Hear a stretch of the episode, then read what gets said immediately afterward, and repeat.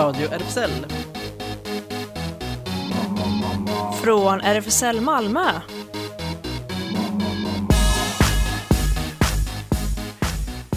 Du lyssnar på Radio RFSL. Välkommen hit, Riksförbundet för homosexuella, bisexuella, transpersoners, intersex och queeras rättigheter.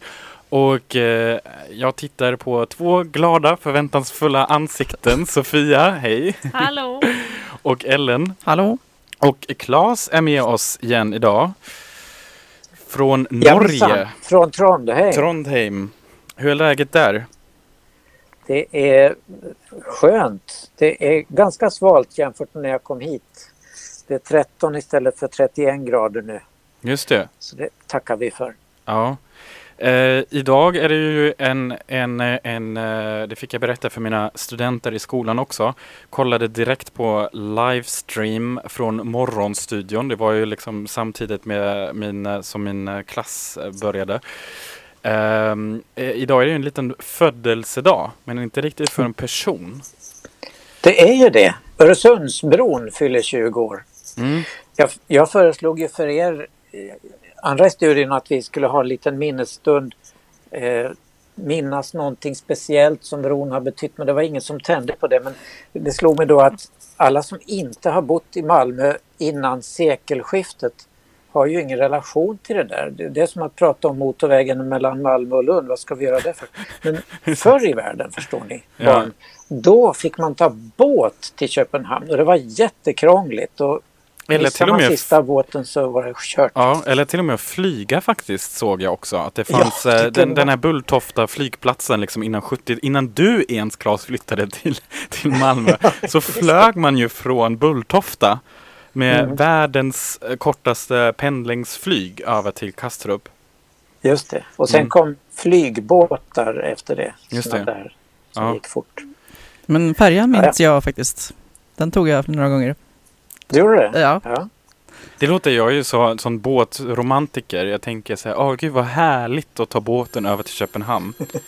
Ja, Men- men det var det faktiskt. I synnerhet de där stora långsamma båtarna. Då kunde man äta en, eh, eh, en spätta med vad det nu var. Det var en sån här klassisk rätt. Med remoulade Just det, åt man. just det. Och så tog man sig en bajer och en snaps och sådär. Så var man så glad när man kom till, till Köpenhamn. Men det kanske vi kan återkomma till i Det händer, så lite, titta lite på hur man ändå försöker fira Öresundsbron. Det var inte så riktigt glad stämning där i morgonstudion faktiskt eh, med tanken på hur Corona har eh, eh, fått Danmark att stänga till gränserna och allt det där. Men utöver det så har vi ett ganska späckat program. Eh, vi ska gästas idag av en person som är strax med oss här på telefon. Ja, precis. Eh, Amir Al-Hayali ska prata om maskulinitet, bland annat utifrån sina erfarenheter inom ideell verksamhet.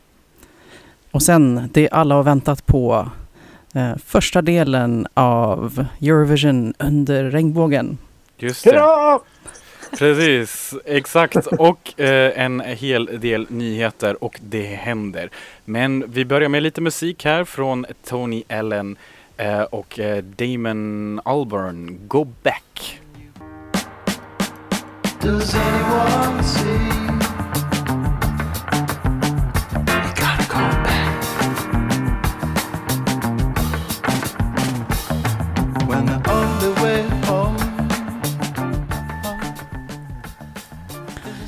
Då säger vi välkommen till Amir. Hallå, hallå. Hallå! Hej, hallå, välkommen in. Aj.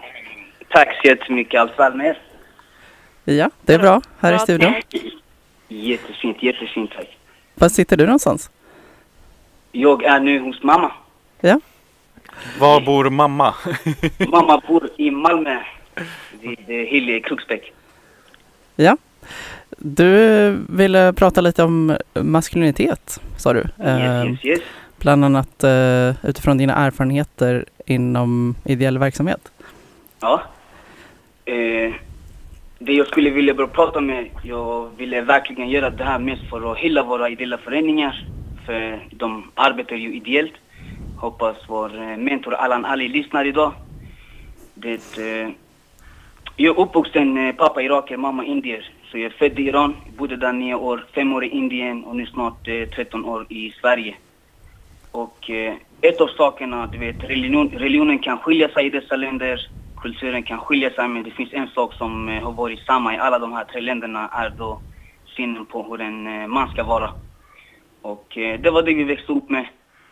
Och ju äldre vi blev, desto mer problematiskt blev den här eh, tankeställningen. För eh, både för oss som eh, killar och människor runt om oss, Både det i familjen, skolan, hemmet, vänner. Eh, allt blev lite sämre och sämre.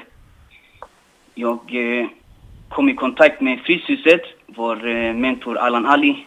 Då var ledare i en förening som heter Elektra, som faller under Fryshuset. Och vi arbetade mot hedersrelaterade våld och förtryck, sen för jämställdhet och demokrati. Och en av de nya sakerna, vi hörde jättemycket även när vi var i skolan att vi killar borde tagga ner oss, vi behöver inte vara så högljudda som eh, vi är och de här vanliga manliga normerna som vi lärde oss sedan vi var barn, det var att, eh, ja du visar styrka, du visar inte rädsla, du visar inte känslor, du måste vara bestämd av dig. Och eh, för mig blev det mest problematiskt på gymnasietiden. Vi, ja, när vi hamnade i bråk så det var ingen som satte sig bredvid oss och sa du vet, som en man ska du vara stark, som en man ska du inte visa rädsla. Det var mer som att när vi var högljudda så hörde vi, ah killar är ju så. När vi inte vågade göra någonting så var det det här, var en man. Sen eh, vi ser skulle vi hamna i något problem, bråk med andra killar, så var det den här, vi tar det man mot man, då ska det vara en mot en. Skulle det komma fler mot dig, du backar inte för en man ska inte visa rädsla. Sen eh, helt plötsligt eh, hamnade jag i bråk med sex, sju personer. Då skulle jag vara man och visa att jag inte var rädd. Och eh, ja, man, man gick hem med några skador. Gick hem med skadorna både på kroppen och psykiskt. Fram tills en dag då den här fryshuset, Allan Ali kom till oss och han började med en fråga som jag minns mycket väl. Han eh, jämförde hur eh, vi ser på tjejer och killar. Och eh, hans fråga var den här, en tjej som ligger med många killar, vad kallas det? Det är ju den här ha-ordet. Så var det en kille som eh, ligger med många tjejer, vad är det? Då blev det helt plötsligt en king. Och redan där förstod man, du vet, det har inte varit så att vi, jag märkte när man själv var i gymnasiet, man märkte jättemånga gånger ifall eh, någon kille gjorde fel av sig. Man vågade inte säga emot, för om du gör det så är du helt plötsligt utanför gruppen. Gruppen består av killar, i gruppen ska man hålla sin manlighet, i gruppen ska du inte Mm. återigen vara rädd och visa känslor och så. Det här leder till att fler och fler av mina vänner hamnar i missbruk för de inte kan visa känslor. Många vågar inte visa upp sig, många kan inte komma och hänga med oss andra för de förstår att deras tankar inte är samma. Just det. Men hur, eh, hur eh, jobbar då den här ideella föreningen eh, aktivt mot att man ja, inte behöva vara så egentligen? Yes, yes, yes. Just den här Elektra. Eh, så först var det ju en av våra lärare som eh, ringde in den här eh, ledaren Allan Ali till eh, en av eh, klassrummen, en av våra ämnen då. Så han kom in och hörde en föreläsning och där han, eh, ja då, han pratade om att vi på Elektra, vi erbjuder en eh, buffé med kunskap och så kan ni plocka vad ni vill härifrån. Och de kan inte vara i skolan så ofta. Istället har de deras kontor vid eh, i Malmö. Och så om man vill kan man gå dit en gång i veckan. De erbjuder fika och så därifrån tar man den här utbildningen. Eh, Då vi arbetar eh, mot eh, hedersrelaterade våld och förtryck, maskulinitet, eh, jämställdhet och demokrati och så vidare. Vad har det betytt för dig just? Det är, De det är, det de senaste verkligen... åren. Ja, ja, ja. Nej, det... För mig så återigen, de här länderna jag kommer ifrån, eller jag har bott i, då det är Iran, Irak och Indien, jag har sett hur, det, hur negativt kan det vara. Vi var faktiskt förra året, för första gången var jag i Irak. Då vi gick och käkade, hela familjen var där. Och så när det var dags att diska, så gick min eh, lillebror och började diska. och så kom de här, ah kolla Mustafa diskar. De började bokstavligen börja filma det här kanske inte någonting som är farligt, men du vet den här tankeställningen att män ska inte göra det, män ska inte, de ska inte behöva ta hand om sig själva. Och eh, det bara låta mer som motsatsen till en, eh, vad en man borde vara. För mig en man, du vet en man ska kunna ta hand om sig själv. En man behöver inte visa att den kan allting. En man kommer gå igenom svårigheter, men ska ändå kunna klara av det. Behöver inte gå runt och skryta om att eh, man är någon eh, äkta man och så. Jag, eh, det hjälpte mig mest. Jag hamnade, jättemånga av mina vänner i min eh, kompiskrets hamnade i problem både med kriminalitet och eh, droger. Och den, tack gud, den slapp jag. Den slapp jag. Ifall någon kommer och är kaxig mot mig, jag behöver inte visa för dem ifall jag kan slåss eller inte. Skulle någon eh, rätta mig eller min familj, jag behöver inte visa att jag är en man. Det där händer oftast när man är i en grupp. Är du i en grupp inför andra människor och någon kommer är då, bara ifall jag hör det här uttrycket, han tittade snett på mig. Bara för att någon kommer och ger en konstig blick så måste du gå upp och visa att den här personen ska inte titta på dig på det sättet. Du måste visa att du är en man. De här kan inte köra med det på det sättet. Vi förstod att vår ledare förklarade back in the days då våra förfäder som levde i grotta eller fick eh, jaga djur för att kunna överleva. Där var det väldigt viktigare att man har en eh, person som är då alfa.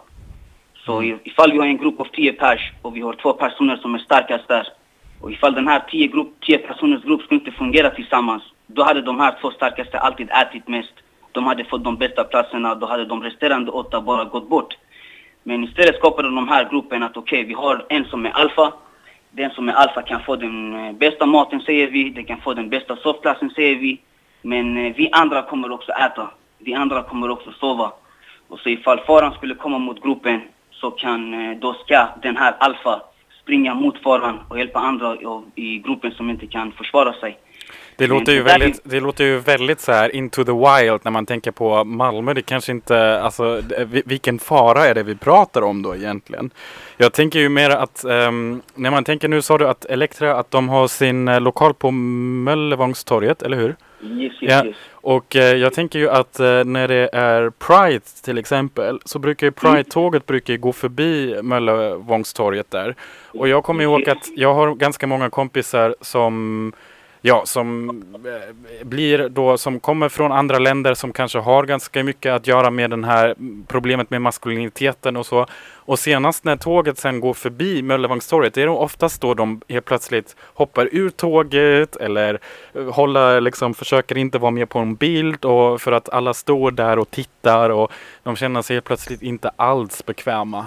Uh, Ja, det, det är ju den att, uh det är som vi sa tidigare i gymnasiet, när vi såg någon göra fel så vågar vi inte säga någonting. För helt plötsligt kommer vi exkluderas från den här eh, gruppen då.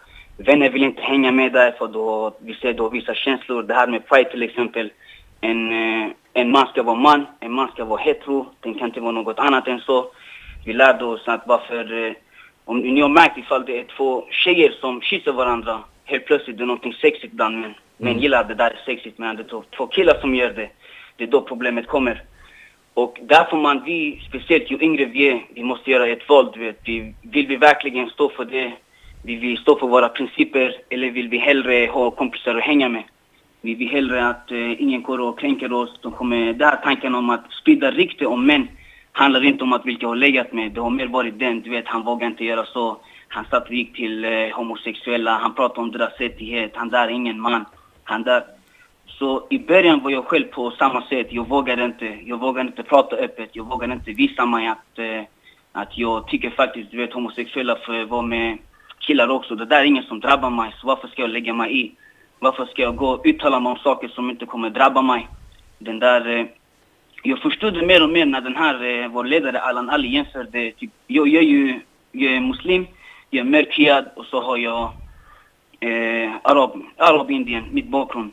Jag har fördomar emot mig för att jag har valt att vara muslim. Jag har fördomar emot mig för att jag ser annorlunda ut, något jag inte ens kan eh, kontrollera, att jag har den här hudfärgen. Då ställde han den frågan, tycker du att det är rätt att då jag, Amir, ska gå och hata på någon för att ifall de har valt att vara homosexuella, ifall de har valt att, eh, eller de är födda som homosexuella, eh, antingen eller. Och vi måste jämföra med grabbarna speciellt. Om, eh, tidigare när vi pratade om kvinnors rättighet. Jag förstod inte det fram tills någon förklarade för mig att vill du verkligen din mamma ska tjäna mindre lön bara för att hon är en kvinna? Sen när det började handla om min mamma, då var det ah, nej, nej, nej, nej, nej, det är klart det är min mamma. Min mamma ska få samma pengar, få samma arbete ifall hon har samma kunskap och så. Jag, eh, eh, den här Elektra tyvärr finns inte kvar. För två, tre år sedan så hade de inte tillräckligt med pengar. Så verksamheten eh, fick eh, läggas ner. Vi var 12-13 aktiva killar som var där. Det var Elektra både för killar och för tjejer så de kunde prata öppet precis hur de ville. Och en, två gånger om året samlades vi tillsammans. Vi drog på våra resor. Vi har varit i Almedalen. Vi har varit i Sverige rundresa på olika fritidsgårdar. Och eh, ja, men de fick eh, stänga ner den i alla fall.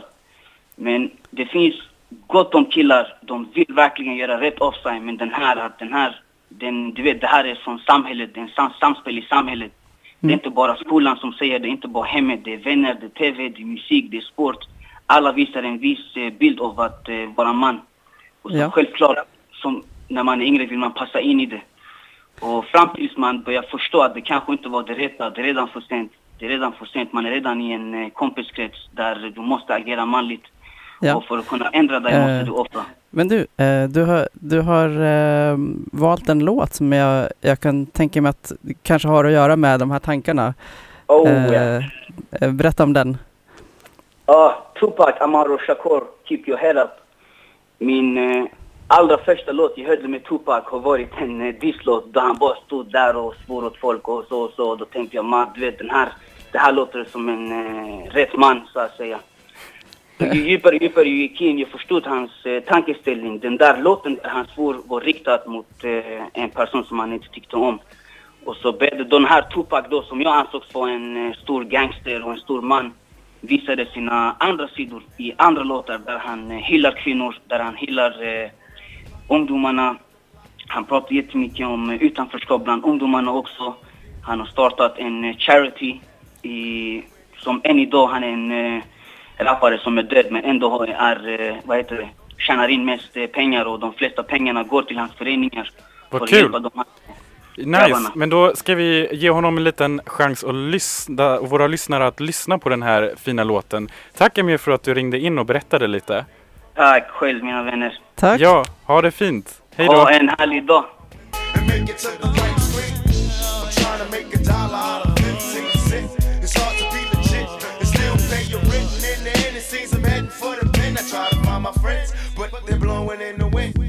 Last night, my buddy lost his whole family. It's gonna take the man in me to conquer this. Du lyssnar på eh, Radio RFSL och det här var Armir som ringde in och pratade lite om maskulinitetsnormerna och hur, hur han har blivit påverkad av det.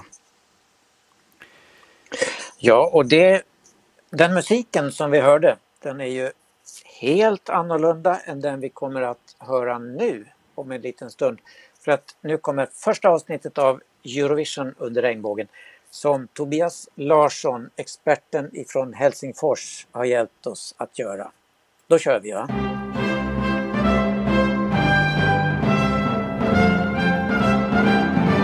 Eurovision!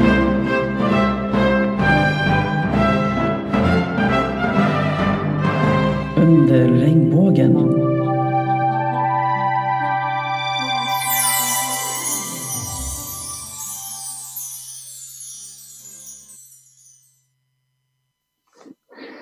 Välkommen till Radio RFSL och denna fantastiska programserie vi ska ha nu, Tobias Larsson från Helsingfors. Mm, precis, det är jättekul att få vara med. Det är alltid roligt att få prata revision i alla sammanhang man får. Och det här lät ju som en så lockande sammanhang. Så uh, absolut, det här ser jag mycket fram emot. Jag hoppas att det ska bli kul för er som lyssnar också. Ja, det tror jag säkert. Du, har, eh, du är ju Mr Eurovision i hela Norden. Det är kanske lite stora ord sådär. Tack får jag väl säga. Eh, jag har varit med och fuskat lite grann. Jag har ju ganska lång bana. Jag har ju varit så här, hustomte på Sveriges Television och hjälpt till att göra de här införprogrammen och jag har gjort lite research för kommentatorer och så vidare. Och så bloggar jag och sen har jag faktiskt kommenterat tävlingen två gånger på svenska, en gång på finska här i Finland. Så, eh, jo då, jag har gjort en del kan man väl säga. Ja, och din eh, blogg här då, Tobson och alla bidragen, den är ju hur Mm. lång som helst. Om alla upptänkliga bidrag som har varit med. Ja, och den är ju När bara började du med halvvägs Eh, Jag började med den, jag började med den 2016. Eh, Jag, den började egentligen som ett bokprojekt. Jag skulle skriva en bok som skulle ha varit någon slags mellanting mellan en bok om Eurovisionen och en historiebok sådär om liksom försöka binda ihop Eurovisionen med världen, liksom med skeendena i världen. Eh, så fick jag inget riktigt napp på det och så tyckte jag att det var tråkigt att all den där researchen inte skulle användas till någonting så jag började blogga helt enkelt. Så jag skriver ett blogginlägg per låt som har tävlat i Eurovisionen. Alla bidrag som någonsin har framförts inom tävlan skriver jag om. Så det blir ju ett par stycken. 1600 någonstans där, så jag är lite drygt halvvägs. Okej. Okay.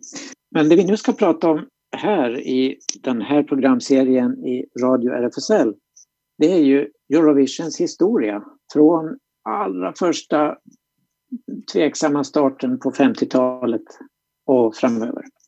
Mm, precis, och, och då... kanske också mer ett sånt här queer-perspektiv. Liksom. Um, därför att idag så är ju Eurovisionen väldigt etablerad som en, vad ska man säga, som en happening uh, i flera delar av samhället. Men um, framförallt kanske just i homokretsar.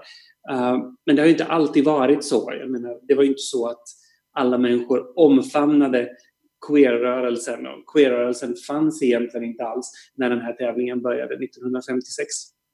Det började 56 och det var ju väldigt tveksam liten start med ganska få deltagare, eller hur?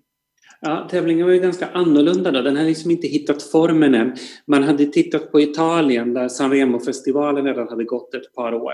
Några år i radio och så hade det precis flyttat över till TV och det verkade funka ganska bra så man bestämde sig för att man skulle testa det här också på, europeisk, på ett europeiskt plan. Eh, så det var sju länder som var med i den första tävlingen som hölls i Lugano i Schweiz. Men vi vet vem som vann i alla fall. Och det var? Lys Assia um, ehm, som ju figurerade som gäst i Eurovisionen i väldigt många år.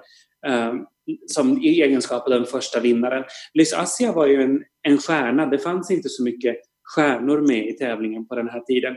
Nog för att människor ville vara med och sjunga i TV, det var ju nytt och spännande. Men det nådde inte ut till så mycket människor. Radio var ju ett mycket större medium fortfarande i mitten på 50-talet. I flera länder 1956, Sverige hade inte fått reguljära TV-sändningar än exempelvis. Sverige hoppade på tåget 1958 Danmark kom med 57 som första nordiska land. Skulle man titta på finalen från 1957 så känner man igen allting. Alla länder har ett bidrag var, man framför alla bidragen och så kallar man in jurygrupper som röstar och så utser man en vinnare. Där har vi ju skelettet i tävlingen som den ser ut idag. Just det. Det är ett skelett, men det är ju fortfarande en orkester som ska spela, ackompanjera sångerna och det är i svartvitt förstås. Ja, naturligtvis. Och TV, tv-bilden på den här tiden var ganska dålig. Ehm, um, tv-ljudet var också dåligt. Så man funderar jättelänge på att musik i tv, kommer det alls att fungera? Kommer det att vara, kommer det att vara möjligt? Och det var nog tur för den här tävlingen att tvn var ett sånt nytt och spännande medium. Så folk hade överseende med de här kvalitetsbristerna. Jag minns när min familj först fick tv, det var 1958 i Borlänge och det fanns ingen sändare i närheten så man tittade på sändaren ifrån Gävle. Och det, var, det var ett snöoväder man tittade på med lite ljud som gick igenom. Men det var ju så häftigt hela den här idén. Jag tror att det kan vara svårt idag att föreställa sig vilken revolution i tvn var. Det här man kunde se någonting som hände någon annanstans i världen. Det finns ju inget medium som har krympt världen så pass mycket som televisionen. Så jag förstår att folk satt klistrade framför sina snöoväder i väntan på att kunna urskilja några konturer. Och de här konturerna ja. då kom ju från Lugano 1956. Och Sverige sände inte den här tävlingen för Sverige var inte uppkopplat än mot Eurovisionsnätet. Det funkade inte rent sådär tekniskt. Um, Sverige såg tävlingen första gången 1957. Men om vi ska prata just queer-historia så är det intressant att notera att det finns ju queer-representation i startfältet redan från det allra första året. Alltså minsann. Vem då?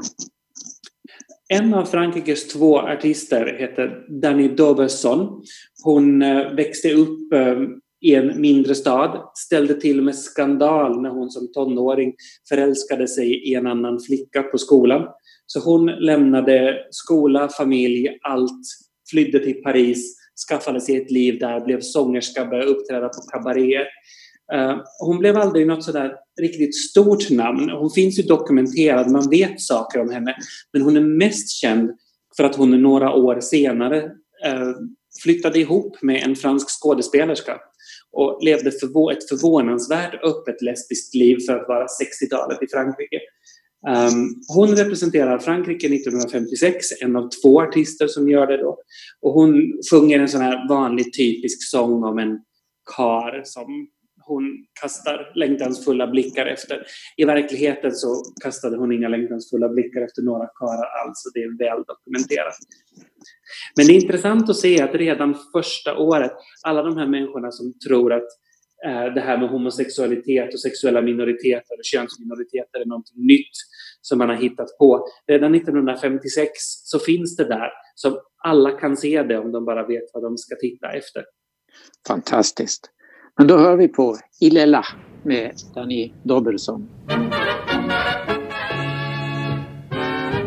Et jusqu'à ma dernière heure, jusqu'à mon dernier quart d'heure, une seule chose demeure. Je le verrai là devant moi, à tout jamais il sera là, il est là, il est là, il est là, il est là. Il est là. Och det här var alltså Danny Doberson med Ilela. Och det här var liveversionen som vi hörde från Lugano. Hon spelade aldrig in den här låten. Jag tänkte att vi skulle hålla oss kvar i Frankrike, för det finns fler queerfigurer som har tävlat för Frankrike på 50-talet. Vill du höra mer? Ja, jag vet vilken du har valt sen. Jag älskar den rösten alltså. André Clavaux, ja, han var ju han var ju ingen tonåring när han ställde upp. Han var ju en bit över 40 redan när han ställde upp. Vilket det är intressant att, konstatera för man har pratat om att det blir så ungdomsfixerat i något skede med hela den här showbiz. Men redan i början är det så att det är mest yngre artister som ställer upp i den här tävlingen. André Clavaux är klart äldst i startfältet 1958. Och han hade varit jätteaktiv i Paris homosexuella kretsar eh, i mellankrigstiden. När det var lite friare, när man fick göra som man ville, när man inte behövde smyga lika mycket. Sen kom andra världskriget, slog sönder allt det här och alla homon knuffades bryskt in i skåpet igen. Så när André Clavaux tävlar för Frankrike 1958 så står han och låtsas vara hetero. Och det gör han ganska dåligt. Om man ser den här sändningen, framförallt när han har vunnit, när han håller sig, för han, han vinner alltså den här tävlingen, det ska vi säga. Han står som segrare 1958. Och när han gör sin korta vinnarintervju så framstår det ju för alla att han är ju inte den här riktiga machomannen direkt. Han är ju inte den latinska, latinska älskaren personifierad, för att uttrycka saken milt. Men han är liksom hemskt sympatisk, tycker jag. Sen drog han sig tillbaka kort tid, eller inte så kort tid, ungefär tio år senare så avslutade han karriären, drog sig bort från rampljuset och visade sig aldrig offentligt igen för han ville inte åldras i rampljuset utan ville att hans fans skulle minnas honom som den unga vackra man han en gång var. Oh. Ja, och han tävlade ju, då gjorde Sverige debut Jota med Alice Babs klämkäck. Eller hur? Ja. Den var ju betydligt mer heterosexuell så den vägde kanske upp lite grann så. Um, men jag tycker att det är roligt att det inte låg en artist i fatet 1958. Att man um, inte var sådär stereotyp, stereotypiskt manlig artist och ändå kunde gå och vinna den här tävlingen. Så jag tycker vi lyssnar lite på Dormon amour, Sov min älskade. de l'amour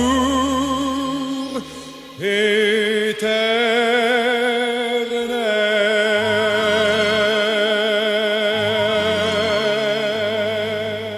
Det var André Clavaux vi hörde med den fantastiska rösten i den här valsen.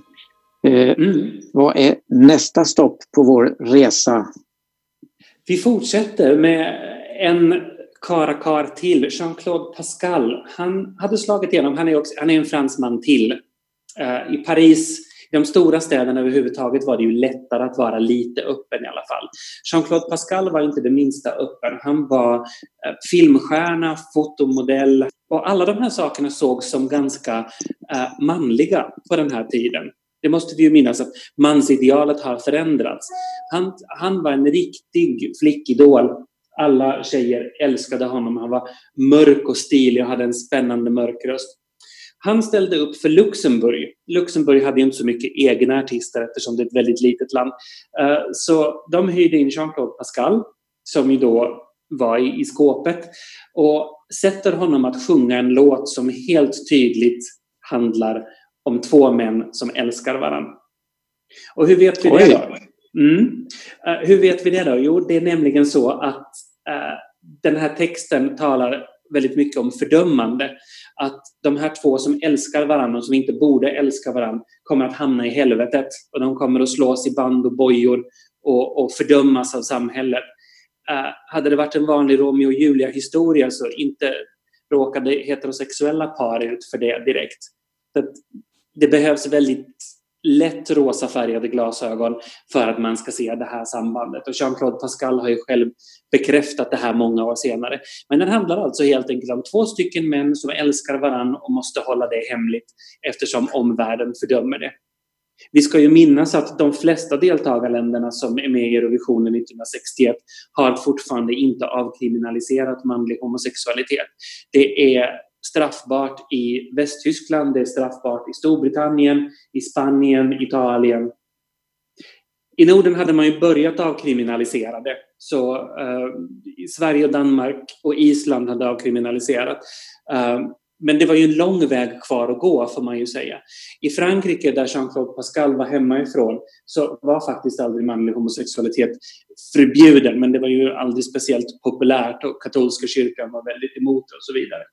De, och den här texten gick ju rakt över huvudet på den stora publiken. Inte förstod de vad det här handlade om egentligen. Men det är intressant därför att de som var berörda, de som det handlade om, förstod ju mycket väl vad som stod mellan raderna i den här sången. Och jag tycker att det är jätte, jättehäftigt. Plus att den slutar väldigt profetiskt. Den säger att en vacker dag så kommer liksom, solen skiner ner på oss och en vacker dag så kommer vi att få varann för att ehm, himlen är på vår sida. Det tycker jag är jättefint. Alltså det är ju så jättefint. Men då tycker jag att det här första avsnittet av vår serie Eurovision under regnbågen avslutas väldigt fint med Nous les amoureux med Jean-Claude Pascal. Eller hur Tobias? Ja, och vi hörs snart igen. Vi gör det. Tack för idag. Nous ne pouvons rien contre eux. Ils sont mille et l'on est deux les amoureux. Du lyssnar på Radio RFSL och det här var första avsnittet av Eurovision under regnbågen. Vad kul Claes!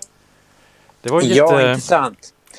Nu hade vi hunnit fram till 1961 och i nästa avsnitt som kommer nästa vecka då kör vi till 1975. Vad kul! Ja, det var alltså jag tror just den här delen av his, eh, Eurovision den har jag verkligen, alltså jag har ju ytterst dålig koll. Men just den här tycker jag är väldigt spännande för det är ju verkligen inte, det påminner inte riktigt om Eurovision-låtar som man hör idag. Nej, verkligen. Långt ifrån. Men det är klass på låtarna tycker jag. Just det. Men nu är det dags för nyheter här.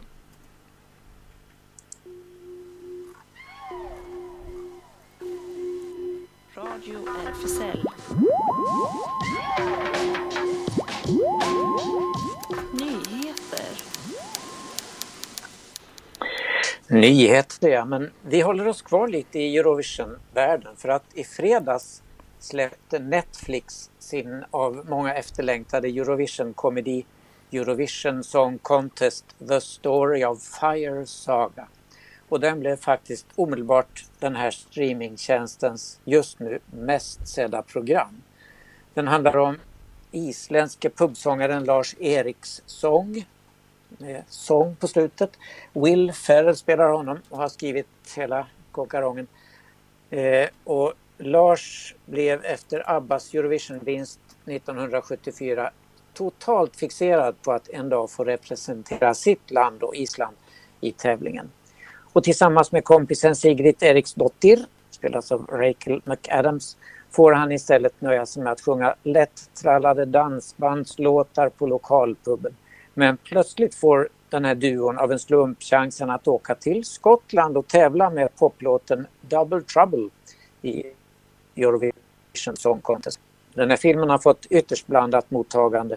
Vissa recensenter älskar den, till exempel QX Ronny Larsson, medan andra hatar den, bland andra recensenter med Sydsvenskan. Och för The Haters blir det nästan värre att en rad kändisar deltar i filmen, till exempel Mikael Persbrandt, Pierce Brosnan, Graham Norton och så en rad kända Eurovision-sångare. Eh, men alla enas i alla fall om att Molly Sandéns röst bakom Sigrids rollfigur är strålande. Och jag såg filmen igår med min make Öyvind här i Trondheim på Netflix. Och den är lång, bitvis väldigt tramsig men ganska rörande. Och alla sångarna är fantastiska. I söndags var det presidentval i Polen och sittande Andrzej Duda hade räknat med promenadseger. Men det blir en andra omgång. Striden står mellan Duda från styrande partiet Lag och rättvisa PIS och utmanaren Rafal Tchaikovsky för Medborgarplattformen. Tchaikovsky, som är borgmästare i Warszawa, är konservativt, konservativt liberal och kan i nästa valomgång få stöd av alla partier till vänster om högerreaktionära PIS. I slutet av valkampanjen kom det att handla mycket om hbtq-frågan, säger SVTs utrikeskommentator Elin Jönsson. Eftersom Duda anser att EU tillsammans med motkandidaten Tchaikovsky trycker på Polen något som han kallar hbtq-ideologi.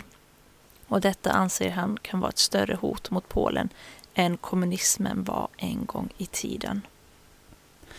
Också i Ryssland kallas folket till valurnorna. Där pågår sedan en vecka en avgörande folkomröstning om den nya konstitutionen president Putin vill införa. Om han får ett ja kan han sitta som president livet ut och samkönade äktenskap förbjuds för evigt i landet. Putins motståndare hävdar att detta tillsammans med andra föreslagna förändringar kommer att cementera en djupt konservativ ideologi i konstitutionen och föra Ryssland århundraden bakåt i tiden. Regeringstrogna medier anklagar nu en rad västländer för att lägga sig i ryska interna frågor eftersom de protesterar mot behandlingen av hbtqi-personer eh, i landet. I ett, samtal ut, eh, I ett samlat uttalande uppmanar västländernas ambassadörer eller Rysslands regering att hålla sig till sin tidigare åt, åtagande att skydda alla medborgares rättigheter inklusive landets hbtq-community. Hårdast drabbad av kritiken från Putin-anhängare är Kanadas ambassadör Alison eh, Leclerc som hotas med att hon kan brinna i helvetet. Efter en övertygande seger i parlamentets överhus röstade parlamentet i Gabon nyligen för att avskaffa en lag som kriminaliserade homosexualitet. Som många andra länder under franska kolonialväldet fanns inga förbud mot samkönade förhållanden när Gabon blev självständigt. Men under religiöst afrikanskt grupptryck infördes det 2019, något som parlamentet nu alltså upphävt. Presidenten väntas underteckna lagen inom kort. Gabon mellan Kamerun och Kongo ligger på Afrikas västkust i höjd med ekvatorn. Och i söndags anordnades en av ytterst få fysiska Pride-parader den här coronasommaren i världen när cirka tusen personer marscherade i Taiwans huvudstad Taipei. De som deltog såg det som ett bevis för både Taiwans förmåga att hålla tillbaka pandemin och dess åtagande för rättigheter för människornas alla, människor av alla sexuella inriktningar. Taiwan är det enda landet i Asien där samkönade äktenskap är lagliga och dess liberala och politiska system har länge verkat för mänskliga rättigheter samt yttrande och mötesfrihet. Ska vi lyssna då lite på eh, en eh, väldigt fin Pride-låt, eller hur Sofia, som du Mm. valde här? Precis. Eh, Love yourself med Sufjan Stevens.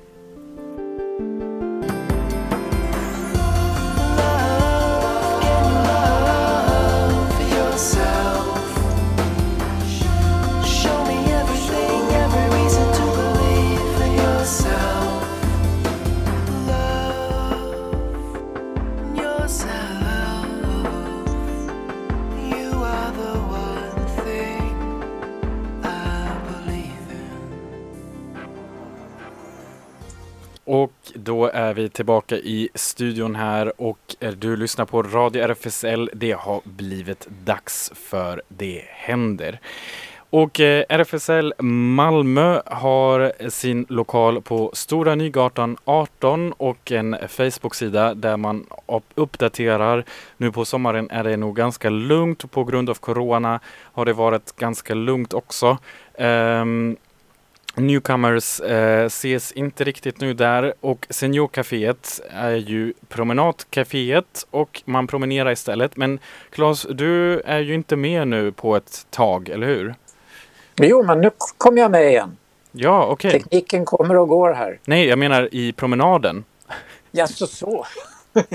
jag var lite borta härifrån sändningen. Nej, jag är inte med. Jag kommer inte tillbaka förrän eh, mot slutet av juli. Men eh, nu ska det promeneras eh, i någon park eller så i alla fall. Just det. Och om man är intresserad så hör man av sig till senior malmö.rfsl.se. Och Habitat Q, ungdomshänget, de hänger faktiskt eh, gärna på stranden nu när det är fint väder för alla mellan 13 och 19 år på måndagar och onsdagar mellan 17 och 19 och eh, lättast att hålla sig uppdaterad där är på eh, Instagram habitat understreck Q. Och eh, på tal om Q så kan vi hänvisa till Q-studion, RFSL-förbundets podd som ligger ute och eh, som vi också hade här som gäst Andy som berättar om sin boxningshistoria. Och eh, det finns, det är en väldigt, väldigt fin krönika. Så om man vill veta vad den handlar om så kan man gå in i vår podd då och lyssna på när Andy berättar om den här krönikan. Och vår sändning hittar man ju överallt på Spotify, Soundcloud, iTunes, you name it. Och eh, krönikan består av två delar och den tredje väntar vi fortfarande på. Och SLM Malmö, de har faktiskt öppet som vanligt. Eh, de finns på Sallerupsvägen 30 och det är en medlemsklubb bara för män. De har öppet vanliga eh, lördagar, då har de klubbkväll och eh, där är det vanlig klädkod och insläppet är mellan 10 och midnatt på kvällen. Tisdagar då är det pub, då är det insläpp 8 till 10 på kvällen och det är gratis för medlemmar på tisdagar och det är ingen klädkod heller då. Och mera, mera poddtips. Raseriet, podden med Ami och Fanna. Podden med Ami och Fanna är samtalspodden där kusinerna Ami Bramesey och Fanna Do Norby avverkar ämnen som är kopplade till populärkultur, relationer, rasism, ja, deras vardag helt enkelt. Just det, och ehm, eh, du, du, du, du, nu tappar jag bort mig här i listan. Men Poxspektiv, ett samtalsprogram rasifierade barn. Och det, det, det, det är en onlinehändelse imorgon mellan 7 och 20.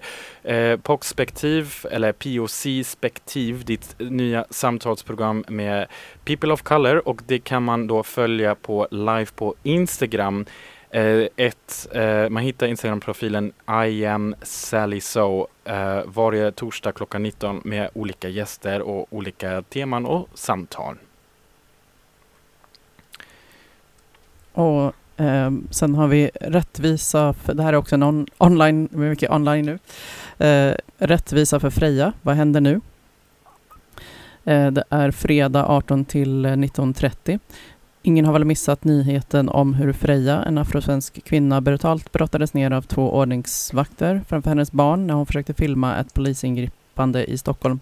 Inte nog med att hon själv blev misshandlad, Freja dömdes också till fängelse efter att en av ordningsvakterna anklagat henne för att ha bitit honom på benet. Nu ska vi reda ut hur detta kunde vara möjligt i Sverige 2020 genom att prata med Freja, vittnet eh, Samuel Girma som var på plats och juristen Silas Aliki från Folkets juristbyrå. Samtalet modereras av eh, Jasmine Kelekei, forskare och styrelseledamot i Afrosvenskarnas forum för rättvisa som också varit gäst hos oss.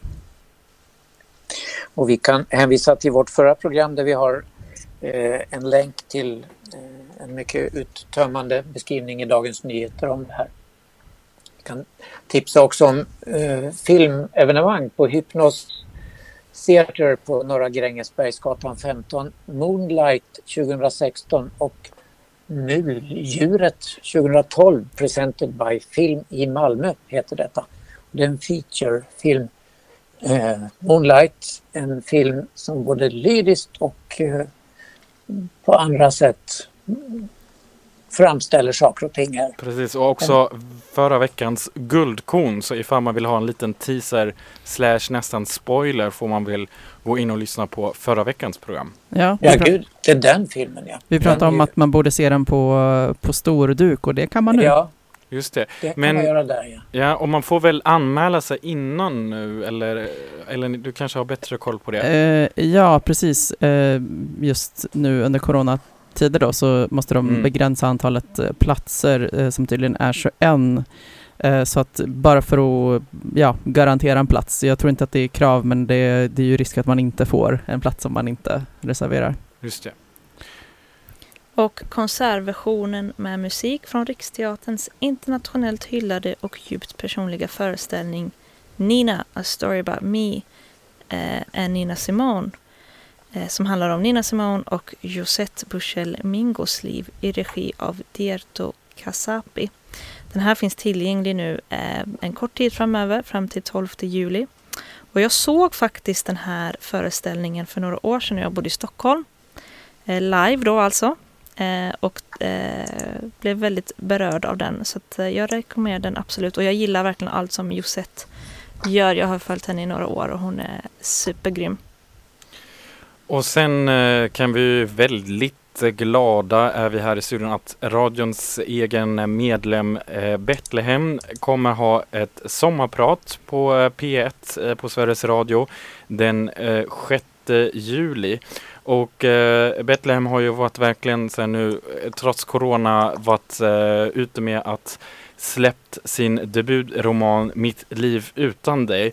Och det är en väldigt stark personlig berättelse om att växa upp utan sin far, eh, David eh, Isak. Och redan som sjuåring så eh, fick ju hon se hur han, hennes pappa fick, eh, eller fördes bort av säkerhetspoliser i Eritrea och han hålls där nu fortfarande fängslat utan rättegång.